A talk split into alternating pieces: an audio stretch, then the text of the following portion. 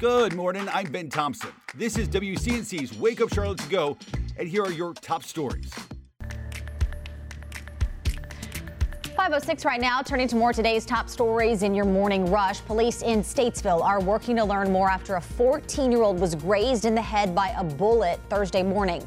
Investigators say it happened just before 12:30 a.m. along Forrest Hollow Drive. The teen was taken to the hospital for evaluation.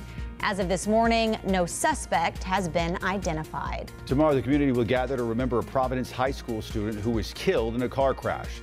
The celebration of life for Ella Luxey is Saturday at 1 o'clock at McEwen Funeral Services on Monroe Road in East Charlotte. The family asked that anybody attending wear purple in support. Luxey was killed in a car wreck earlier this month on Raintree Lane. A 17 year old is charged with involuntary manslaughter in connection to that incident.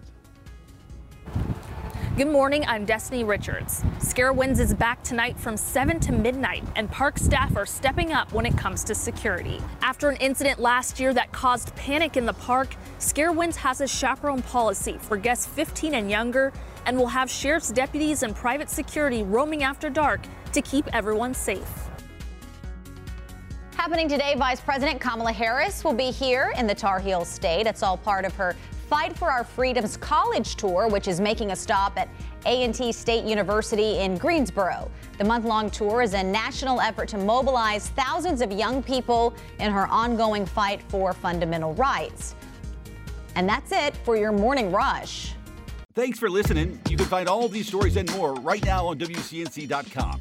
Join the Wake Up Charlotte team weekday mornings on WCNC Charlotte from 4:30 to 7 a.m like and subscribe to our podcast and tell a friend.